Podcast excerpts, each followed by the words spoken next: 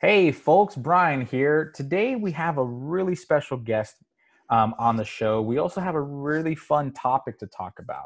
We are talking about Star Wars and Dungeons and Dragons and how Star Wars just is really a fantasy genre set in space. But today with me, I have a very special friend. Introduce yourself to the folks in the audience so that they know that you're real, sir. Hi, Brian. I'm Scott Baughman, and some of you might know me from What a Piece of Junk, a Star Wars podcast over on the Fandom Podcast Network. And some of you might know me from Gary Con when Brian and I were lucky enough to participate with a big group of gamers in a meat grinder game for Dungeons and Dragons. A fellow friend of ours, uh, Jason, had reached out and said, Hey, Scott, do you and Brian want to be part of this game?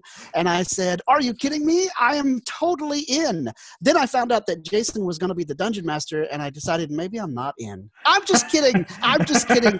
He's he's the best. I, I, taught him everything he knows back in college in the 1990s about dungeon mastering. And uh, Brian, it's so great to get to be on your show after after all this time. Uh, you know, I we've hung out at it. conventions and all, but it's great to be a guest. I appreciate it. No, it's, it's great having you. And honestly, um, anytime that I get to talk uh, to fellow nerds about D and D and Star Wars at the same time, it's uh, actually you're the first one. So um, you're the first one on the podcast to talk about this. But um, one thing, a really quick kind of background. So you've been playing. You, know, you mentioned that you and Jason from Critical Dice have been playing for a long time. Was Dungeons and Dragons kind of the first introduction uh, to tabletop role playing, or were you involved in other uh, systems? So uh, the first tabletop role playing game kind of thing that I ever got to do at a friend's house back in the 1980s in uh, middle school was Hero Quest which was an nice. old Milton Bradley board game that is basically Dungeons and Dragons without us having to pay the copyright to Dungeons and Dragons. uh, because you have pre made characters that are all the classic roles and classes a barbarian, a fighter, a wizard, a priest, etc. Uh, and then there's one player who sits at the far end of the board with a literal screen with the wizened wizard guy on it. And he sits behind the screen and has statistics for all of these monsters that he controls. And then, surprise, surprise, when you do combat, you roll dice and you check the chart to see what happened. It oh. might have been Dungeons and Dragons. They just Maybe. didn't want to call it that.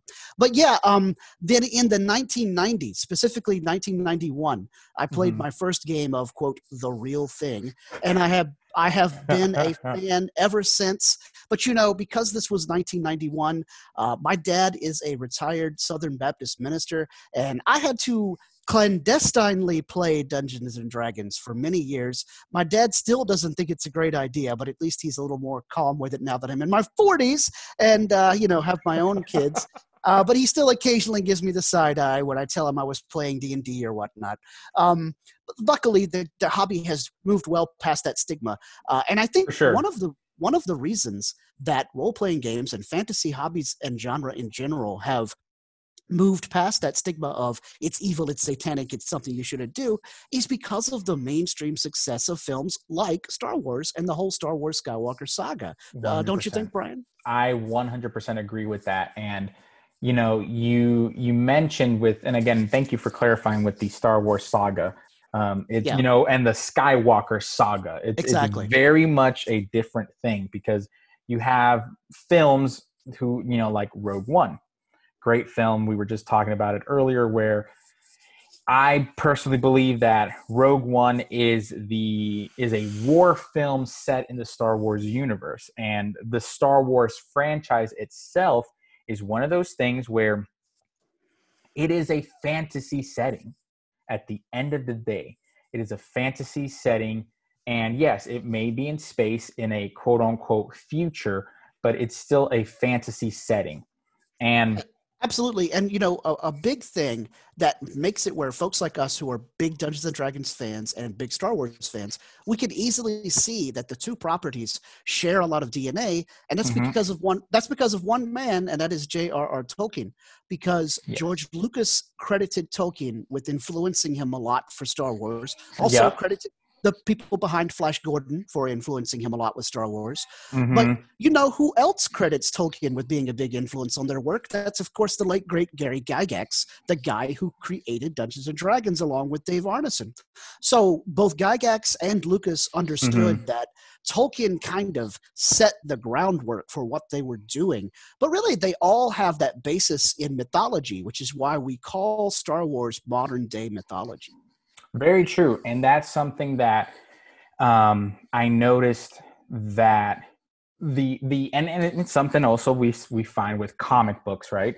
You know, that is the modern day mythology of the America uh, of the United States in the regards of that's where it kind of that was the birthplace of it.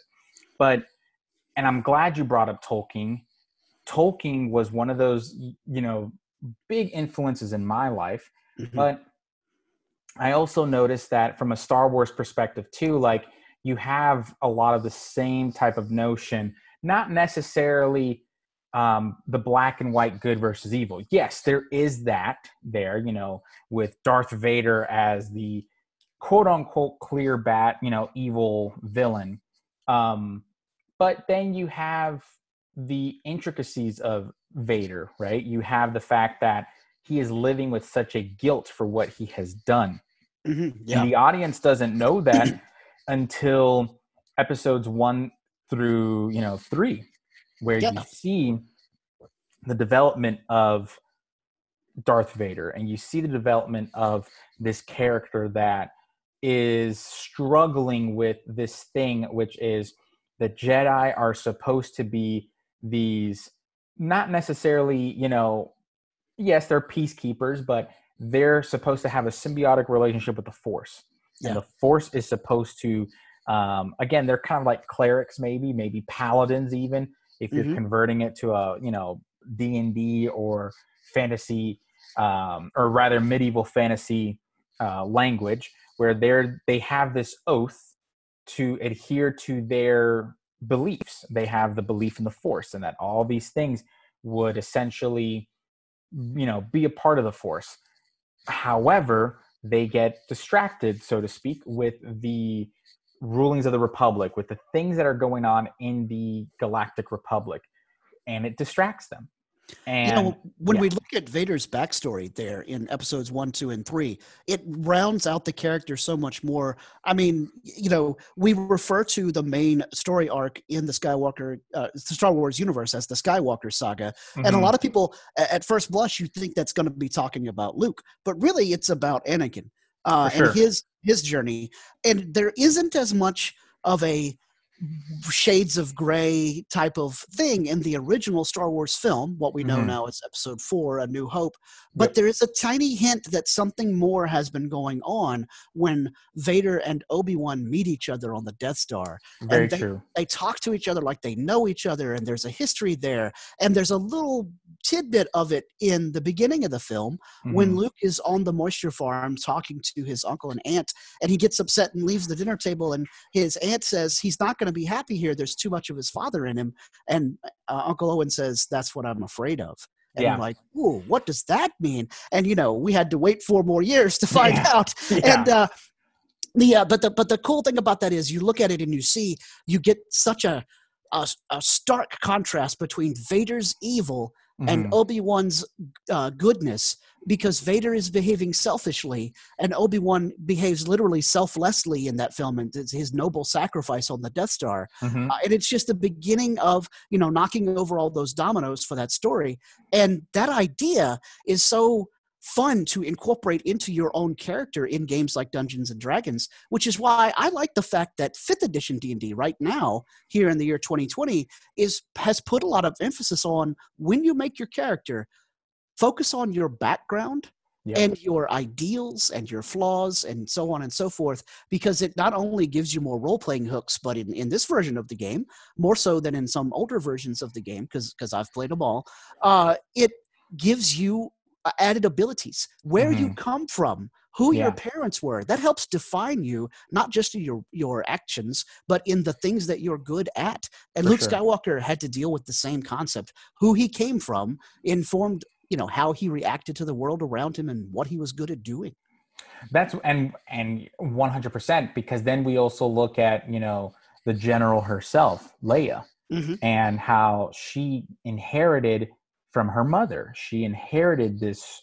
Well, she inherited from both parents, right? The strong nature, their you know, she inherited a little bit more the political aspect of um, uh, of Queen Amidala, you know, of Padme, Yes, where she, yes. you know, ad, you know, Padme was a strong woman who essentially didn't care. You know, look at Clone Wars, right? Episode, you know, episode two, where you have, you know, she, you know, they, the whole the the notion of oh, uh, aggressive negotiations, like Yes. that, that whole part, Yeah. and you know, she's, she takes a blaster and she starts, you know, shooting and and basically engaging with the enemy, and it's something that Leia did.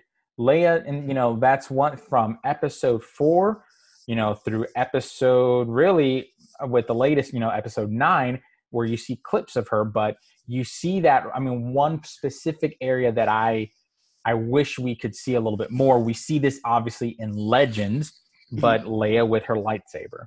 Yes. Yeah.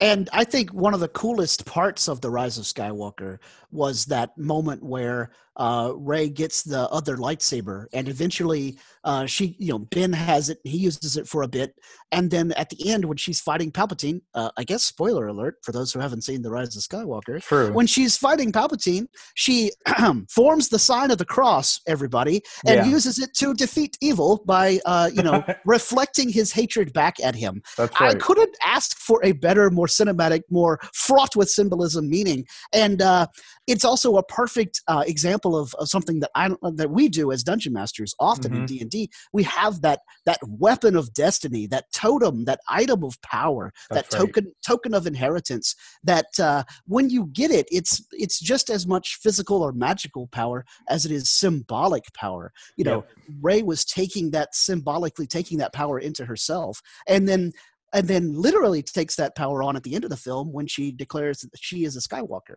and you know r- shuffles off her her past. You know, How did you like that part when she declared herself a Skywalker? Uh, it's beautiful. I mean, I'm I'm a believer. I know that you're a believer, Brian. Mm-hmm. Uh, and for me, it was a wonderful continuation of how Star Wars has always had those spiritual overtones. And in this case, it exemplifies a very Christian concept of adoption through, uh, you know, propitiation. So Yeah. uh, she becomes adopted into that family, that family that she, in her eyes, from which her savior came, because she looks at Luke Mm. as her savior. You know, and so by adopting that family name, it's like when we as believers get adopted into the family of Christ, right? Yeah. So he, he says, You're now my brothers and sisters. And so uh, Rey has made herself, uh, if not brother or sister, but, you know, niece or, or daughter, or at least, you know, a part of the Skywalker family. And within the realm of Star Wars' own mythology, taking on a name is a big deal. Uh, Yes. And so Rey continues that tradition of, hey, my real name is Rey Skywalker. Whereas, you know, we see Leia get adopted. So that was a, a, earlier version of adoption as a theme in Star Wars. Leia got Mhm. adopted by Bail Organa and his wife, and so she adopt she took on their last name for a while. Yep. And that to me is another example of how the Force has a plan for people in Star Wars if For they are willing to be open to it. Uh, and that is exemplified in Leia's arc, I think. Uh, just like a D&D character, when you level up and you gain experience and you get new skills and new Yep. contacts, when she was adopted by uh, Organa, by Bail Organa, it was to me the Force putting her where she needed to be to a be safe from the Empire for a while, Mhm. and and b become more uh, adept at that diplomacy and that governance and that leadership because she inherited all that from her mom Amidala, as we just talked about. For sure.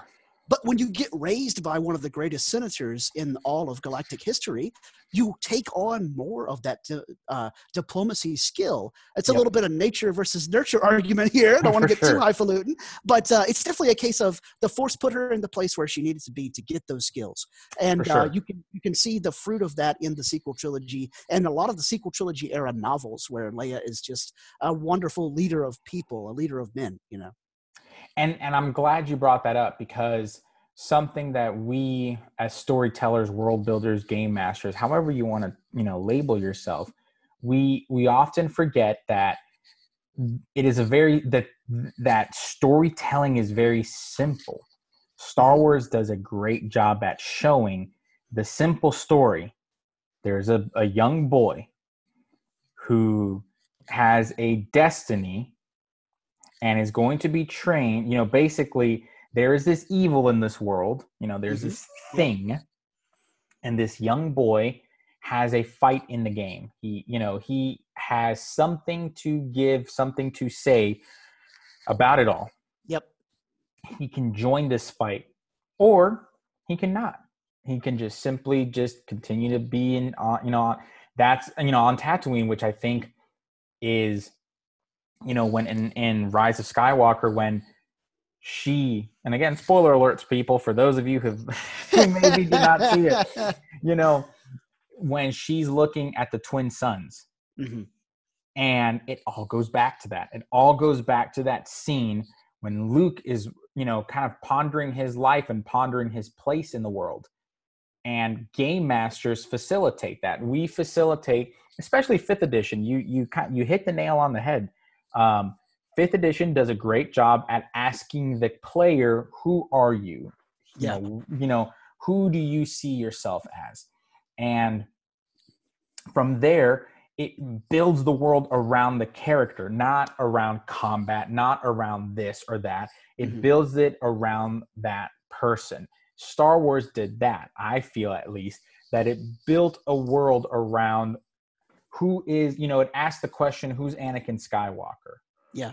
Who is you know who is this slave boy that you know basically and again some people can believe the rumors. I don't you know i don't i don't know if this is canon or not but there's a particular comic book issue where uh, anakin as darth vader is going through like different dark side visions and he sees you know shmi his mom being manipulated by the by the emperor using the dark side of the force to essentially conceive anakin so I don't know so if I, you. I can I can answer this for you right now because we've talked about it on What a Piece of Junk, our Star Wars podcast over on the Fandom Podcast Network. We got a tweet from Charles Soule, the author of that particular comic book, uh, because this is from I think three years ago now. Uh, the okay. Marvel Comics Darth Vader series that was relaunched back when when Disney took over Star Wars and mm-hmm. Marvel was able to bring Star Wars back in house. Because for a long time throughout the 1990s, Star Wars comic books were published by Dark Horse Comics. Yep. Some really great stuff that is now Legends canon. But you know, if you're on Comixology or one of those other digital apps, as we're all suffering through the quarantine here for COVID 19, yeah. uh, you can download really great Dark Horse comics for some excellent yeah, Star Wars comic book stories. But but in in that issue, we see Vader in Vader's castle on Mustafar is having a vision of Palpatine standing behind his pregnant mother, waving his hands over her belly and almost invisibly, you know. Mm-hmm. And Charles Soule has said this is not to say that Palpatine caused her to conceive. The Force caused her to conceive. But what happened was Palpatine manipulated the energies around Anakin's life so that he would know when he was coming up when and when he would know and so that Palpatine would know when he had the opportunity to take him away from Tatooine and start influencing him to become his apprentice.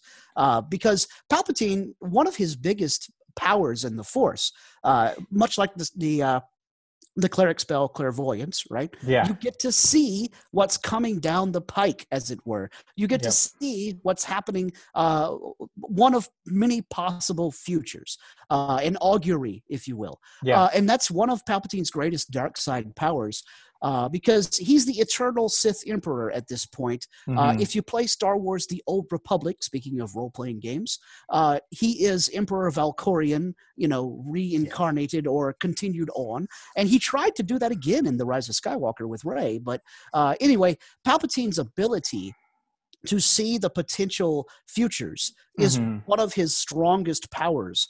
And so he uses it often throughout the Clone Wars and the Galactic Civil War to put himself at the right spot to yeah. take advantage of that.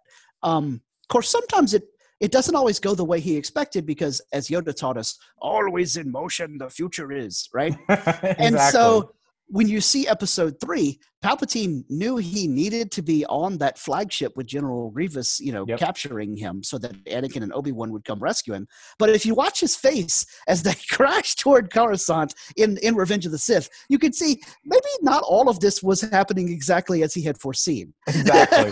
yeah, no, one hundred percent. Because you know he needed to be there in order to say his famous "Do it." Like Exactly. you know, he needed to be there. Yep. Yeah, he needed to be there to tell Anakin to kill, you know, or to to- yeah to tell Anakin to kill Count Dooku. Yes. So when Darth Tyrannus gets beheaded, who, oh, by the way, Tyrannus also was really good at seeing possible futures, but Christopher Lee, may he rest in peace, did such an amazing job in that scene of looking over at Palpatine like, "What the? This was not the plan." But he knows that he's doomed at that point. You know? Yeah, And so uh, I think so. Yeah, but but Charles Soule, who wrote that Marvel comic, has come out on Twitter and said, "No, this is not trying to say that Palpatine is Anakin's father." So you know, okay, so rest assured, that was not the message of that panel. You know. Awesome. No, well, that actually kind of gives me comfort because I was I've been beating my head and thinking, wow, like what's you know what is this? Like what's going on here? What are they trying to say? No, no. See, the dark side was powerful through Palpatine at that point in time. And so, as Snoke taught us in The Last Jedi, the dark rises and the light to meet it. So, Anakin was the, the he was the answer to that prophecy. He was the chosen one uh, to, to, to bring balance to the Force. And a lot of people say, well, he didn't bring balance because he became evil and whatnot. Well, he brought balance by virtue of producing Luke and Leia as offspring and in Mhm. such a way that they would then do their great heroic feats, you know. And if you think about it, he kind of literally did it too, right? He brought all the Jedi. There was two Jedi, or you Mhm. know, obviously there was kind of random Jedi in hiding, but there were the the instead of ten thousand Jedi, they were maybe under a hundred, and then two Sith. Yes, exactly. So, so if you want to look at it from a numbers perspective, maybe he brought you know mathematical balance uh, to, to the force. So, like like a lot of good uh, aspects in a fantasy tropes like Dungeons and Dragons uh, here in Star Wars, that's one way to look at him bringing balance is by sheer numbers of light side guys and numbers of dark side guys. Yep. But really, uh, Star Wars creators like Charles Soule and and Dave Filoni, who created Star Wars: The Clone Wars, uh, they have gone on record as to say that what the prophecy really meant wasn't so much about balancing light versus dark, because you know, as Luke taught us in the Last Jedi. Powerful light and powerful dark exist sometimes even on the same planet. That's a Mhm. that's a natural part of the Force in the Star Wars galaxy for what sure. they what the prophecy really meant and what Anakin has done through by, by by definition through through Rey and through Luke Skywalker and his daughter Leia is a balance between what individuals want to do and what the force is leading Mm. them to do. So it's a it's an internal sense of balance rather than someone like Darth Sidious having an immense amount of dark side power so that he can manipulate you on a grand galactic scale or Mhm. someone like Yoda having almost zero light side uh, exertion of power because they're so isolated and cut off from quote unquote the rest of the galaxy. Uh, it is a, a, balance between individuals living their lives and being led by the force almost through imperceptible means. Uh, You know, Mm. they say as a dungeon master, you have to lead your players around to do Yep. the story, but players hate it when you lead them by the nose, right? yeah, They hate it when you make them go a certain way. If Yep. you do it right, they won't be able to decide if you did anything at all. And that's the same way with bringing balance to the force. If you are in balance with the force, it'll be almost imperceptible as to is it the force leading me or is it me using the force to follow along on my path? Because your path should be lining up with the force. And in this case, as Dungeon Master, you want your player's path to line up with the story you wrote. And that Yep. requires a lot of flexibility on your part. So sure. you become, in, in a way, you become the force in your game and you have to adjust as to what happens. So if you've got a paladin who's like super awesome, you need to create a really good uh, bad guy of evil power who is almost meeting him. So the light rises, and then in your case, the dark to meet it. Check that challenge rating. Is this going to be a good enough opponent? Right? That's right. You know, and, and I love how you brought that up because it is the duty of the dungeon master, the game master, whether you're starting out or whether you've been playing for years. It is your duty to find the balance between, hey, you know, is you know, what's the what's the balance between tension and drama within the story, right? You know, are we necessarily creating a environment to foster the development of the player or are we Mhm. developing an environment to you know just have my story right let's say i as a dungeon master want to just create this story and here you go you know it's done well Yeah. That kind of doesn't leave room for my players who want to just you know maybe they just want to traverse as adventurers drinking ale and Mhm. um, doing other travesties that i will not say on the podcast. Um, let's just say they try to live the bard life.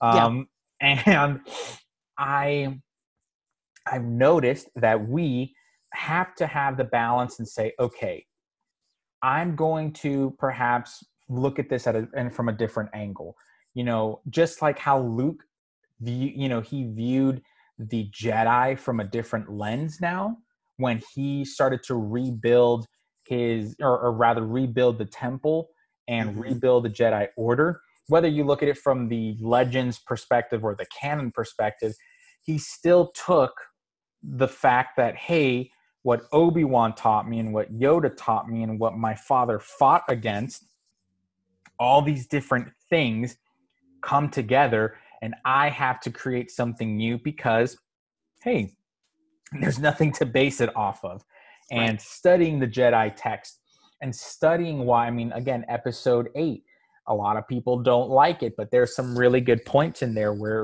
luke says you know the jedi should die like Mhm. they they should doesn't mean that the jedi should there should be no jedi but what i really think it means is that the jedi that we as people want you know fans of the movie fans of the genre that should die out the the Mhm. the traditional means of a jedi or the traditional viewpoint of a jedi should die out and again kind of like being a dungeon master that that traditional view of being the main world builder the main storyteller you know maybe it's time to kind of look at it and say no this is a joint effort you're the Mhm. facilitator of the adventure you're the facilitator of the story but you're not the main person you're not god so to speak you you Yeah. you act as it and you know you control certain things and you make sure that there's always balance but you're the facilitator and i and i wonder what your view on that is as a game master do you view you know kind of like how the Whills were in in the force you know for those there people for those people going deep cuts uh, with us Yeah. here um, do you believe that the game master should be kind of like the Whills or do you think that the game master should have more control like sidious or do you believe that a game master should be removed from it like luke So I think that the the answer to that is, uh, if I may quote the Bendu from Star Wars Rebels, "I'm the one in the middle." Right. So I Hmm. think the answer is somewhere in the in the center of the Venn diagram of all those different Dungeon Master uh, portrayals that you just described. You know, I've played D and D since the first edition. Right. Uh, I Mhm. didn't play first edition when it was current, but I have played in first edition rules. Uh, I started with second edition. Mhm. Um, and so I've seen the the idea, the role, and the purpose of the dungeon master evolve across all of these different editions. And uh, I look at it almost like you are now more storyteller plus referee than you are antagonist plus uh, puzzle maker. Now, Mm. lots of people like to have an antagonistic relationship with players because they're in control of the quote unquote enemies. That's fine. Sure. You need a little bit of that. And lots of players enjoy good puzzles and riddles. So you need a little bit of that. But I feel that the days of the, the meat grinder, or we used to call it cheese grinder type game, where it's almost impossible for you as players to win, those Yeah. days are are and should be way in the past because the hobby has grown so much and brian as somebody Mhm. who had to used to sneak and play by candlelight in a basement at a friend's house i can't tell you how amazed i am at the dungeons and dragons influences in hollywood yes. all over youtube yep uh, contemporary animation shows like yours, podcasts out the wazoo. I, I never would have believed in my wildest dreams back in the 1990s that this would ever happen and that there would be so many, uh, frankly, beautiful young women and, you know, in and passionate young men who are playing Dungeons and Dragons together in public, in daylight, at a Yep. at a shop, at a store that exists pretty much to play Dungeons and Dragons. Come on, man! What I the know. heck, It- right? I I'm so happy for the generation that did not how can I say this? That did not have to go through what we had to go through. Mm-hmm. Yeah. Um, of the hey, are you? What are you playing? Dungeons and Dragons? That's from the devil. Yeah. You know, yeah. We're gonna. um, we're not. We're not just gonna take those books. We're gonna burn them because I saw. I saw D and D books get burned. I did. and and that's you see for me i did not witness that i culturally you know my parents immigrated from cuba a lot of the Mhm. folks on the show know this and i essentially played kind of a hodgepodge mix of d&d it was we took the minis did more role play you know we did more uh, combat than anything through dice and it, it was that it was again it was a hodgepodge we were pretty much Yeah. playing lord of the rings in Yeah. our minds and and then the Pokemon card game came out, and we were like, oh, cool, we're going to go to that because it's widely accepted by Mhm. everyone. And our parents were like, yeah, sure, no problem, whatever. That's Yeah. okay. Because everyone, it was, it's very, it's very funny to look at that now. You know, living, you know, having lived in South Florida and then living in, in, in Charlotte, North Carolina, where culturally it was different. Like when I was in middle school, high school, and whatnot, um, Heroes Con was getting, you know, big, you know, big comic book convention, and you saw, you barely saw Dungeons and Dragons. You saw a lot of Star Wars. You saw a lot Yeah. of this, and Yeah. you saw a lot of Lord of the Rings because the movies ha- were at the time were pretty big. Um, I mean, don't get me wrong; they're great pieces of film. Um, that's that is a and that's a completely different episode for a completely different day right. But- right. but it's one of those things that and you said it in the beginning of the show star wars i think opened the floodgates for those people you know the the beautiful people that get to play now in public and not feel ashamed nor do they f- n- n- nor should they feel ashamed or should they ever get bullied but they now can play in the open without any criticism. And i think Yes. star wars really kind of took a sledgehammer took that door and they just beat that door and it it busts wide open Yeah, yeah, and the floodgates were opened because people, uh, human beings, love fantasy. Human beings love stories. We Yeah. love telling stories. We love oral history traditions. We love getting around the campfire and sharing, you know, tales from the days of yore about legendary heroes, and and For that's sure. what makes that's what makes a game of Dungeons and Dragons great. It transcends something beyond a rules system, although the rules are important. And in my opinion, fifth edition right now is one of the best places the game has ever been. Uh, but the but beyond the rule system, it's what you put into the game energy wise, you and the players. So to get back to the original question, because you know I rambled a bit, uh, the dungeon master that does a good job is a lot like the force in Star Wars. Like I said, if you do it well, the players won't realize that you had to do this or that activity to get them back on track. You know, you Yeah. lead you lead you lead them where you want them to go in in subtle ways. And then i think the dungeon master's main job is make sure everybody's having fun.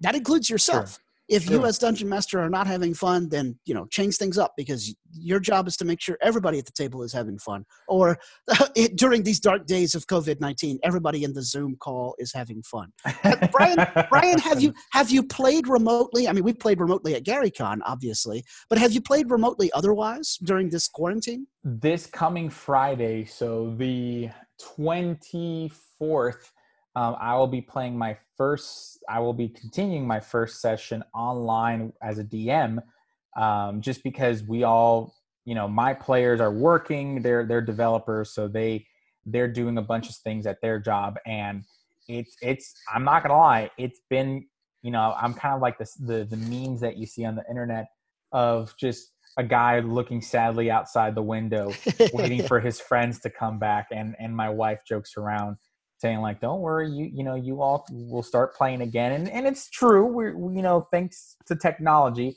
i Mhm. think technology in this case has only improved our a d&d session it's not going to remove the physical aspect right Mhm. once this is all over you're going to see game stores flood Yes, I- prediction I cannot wait to get back to game. We got so many great game stores here in the Charlotte area. we uh, really you're- do Your local game store over in uh, Mint Hill, uh, Yes. the Mighty Meeple up in Concord, uh, uh, Carolina Tabletop Games. They're in Pineville. I could go on and on about all the places I, I miss hanging out at.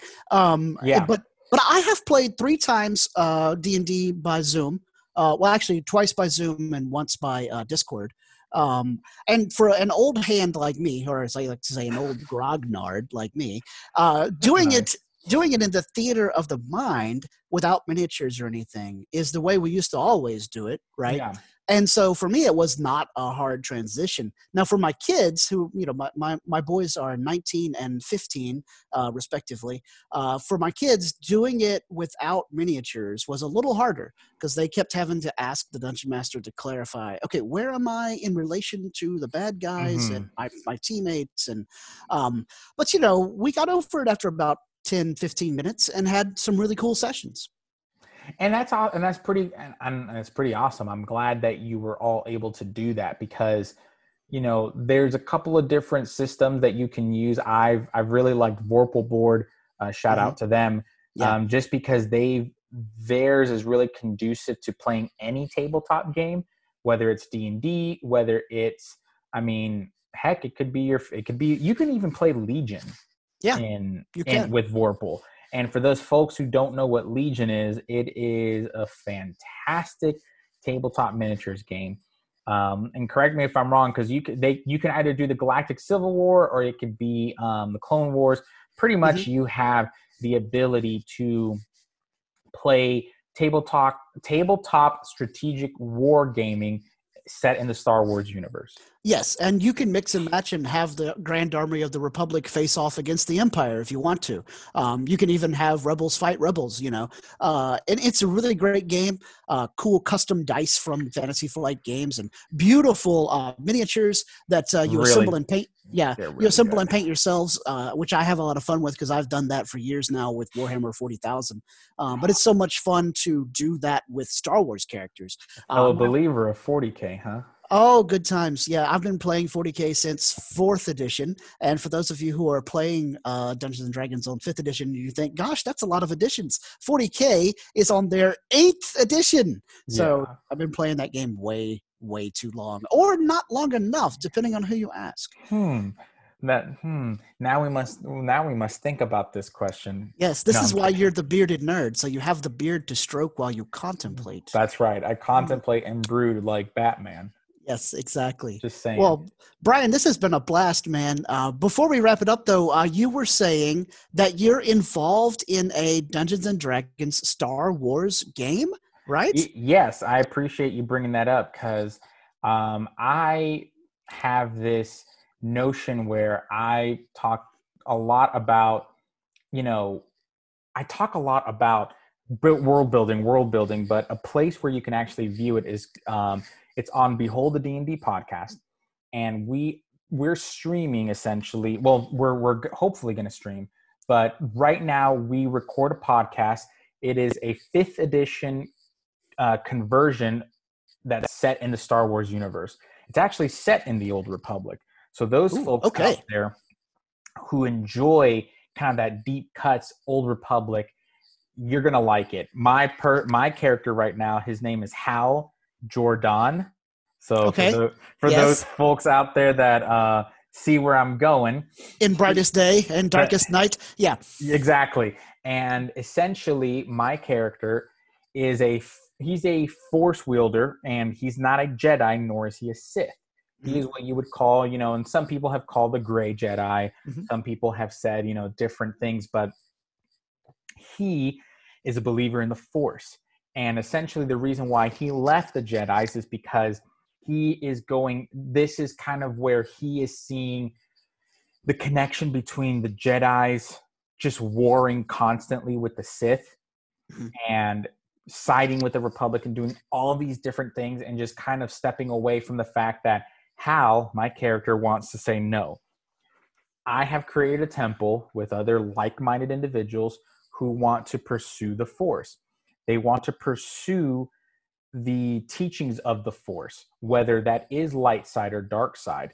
Um, again, constant balance. So that's who I play right now, and my basically where everyone's at. I am looking for material, or my character is looking for material um, to better learn about the Force because my character is a historian. So he, you know, the players or you know the players and probably the audience have gotten frustrated with me because there's been fights and stuff, and you know, Hal doesn't want to do that. He will right. fight if he needs to, but Hal would rather observe and see, and really his goal is to find more artifacts, whether Sith artifacts or not, or you know holocrons, whatever you want to call it, about the Force. So I think it's really, I think you know, especially with this episode, this blends how you can create, how honestly Star Wars and fantasy, medieval fantasy like D and D work together. Exactly. Yeah, that sounds like a really cool campaign. You you should have Hal start talking about the Bendu, like I was saying earlier from Star Wars Rebels. He's I the, really the guy, the guy in the middle, you know, and such a great character. Voiced by in the cartoon, voiced by Tom Baker, the Fourth Doctor from Doctor Who. So all kinds of excellent geek DNA in that character. There really is, to be honest with you. Now that I think about it, it's like you can start seeing like, hmm, you know what i actually uh there i fe- you don't feel a disturbance in the force but rather you feel a connection to the force with all the geek dna in there mm-hmm. Yeah totally that's cool i look forward to to watching some of those episodes of y'all star wars d&d game well i appreciate it one question that i have uh, for you before we wrap up um what where I get rather, what is a good place where people can find you? Where can they follow you? Where can they hear the podcast at? if they want to check out your podcast? Sure thing. Uh, you can find me personally on Twitter at Scotticus Max. I'm also over on Instagram where I post mostly photographs of those Star Wars Legion models we were talking about. My Instagram is uh, Derek underscore Gray, named after my first Star Wars role playing game character from 1998, by the way. Uh, nice. And then um, you can find me on Facebook under my real name. That's Scott Baughman. Uh, the podcast is What a Piece of Junk, a Star Wars podcast on the Fandom Podcast Network. And uh, you can find Fandom Podcast Network stuff at fpnet.podbean.com, or you can just search for us on the Apple uh, iTunes Store, uh, Google Play. Uh, we're on iHeartRadio, brother. Can you believe that? No yeah. Kidding. So yeah, you can find us on iHeartRadio as well. It's uh, Fandom Podcast Network, and we've got all kinds of shows, not just Star Wars, Doctor Who, uh, Alfred Hitchcock, uh, big time 1980s action flicks. Uh, that one's called the Lethal Mullet Podcast. How, how that is awesome. That? That's yeah. awesome. Good stuff. Anyway, but yeah, Fandom Podcast Network. Just search up "What a Piece of Junk," and we have a, a Star Wars page as well for "What a Piece of Junk." a Star Wars podcast. Uh, and then I do write my own science fiction novels. If you want to read some of my books, you can go to my author website, which is writegreatscott.com. That's awesome. I actually, that's one thing that I did not know about um, you as a writer. I know mm-hmm. you wrote a lot of things, you know, again, Jason from Critical Dice, um, he alluded to the fact that you used to write but I did not. And again, used to was a yeah underlined yeah. that, and I was like, hmm, is he just being yep. one of those best friends that kind of like says, yeah, he used to write, ha ha ha, or yeah. you know, is he doing that? No, I no, we no. Jason's a great guy. He would he doesn't have a bad a bad bone in his body, but anyway. I'm really glad and I'm really appreciated that you came onto the podcast. I really enjoyed our conversation. And for folks out there, please stop by um, follow Scott, check out the podcast. If you liked this podcast, feel free to subscribe um, where you wherever you consume podcasts. And until next time, folks, keep gaming.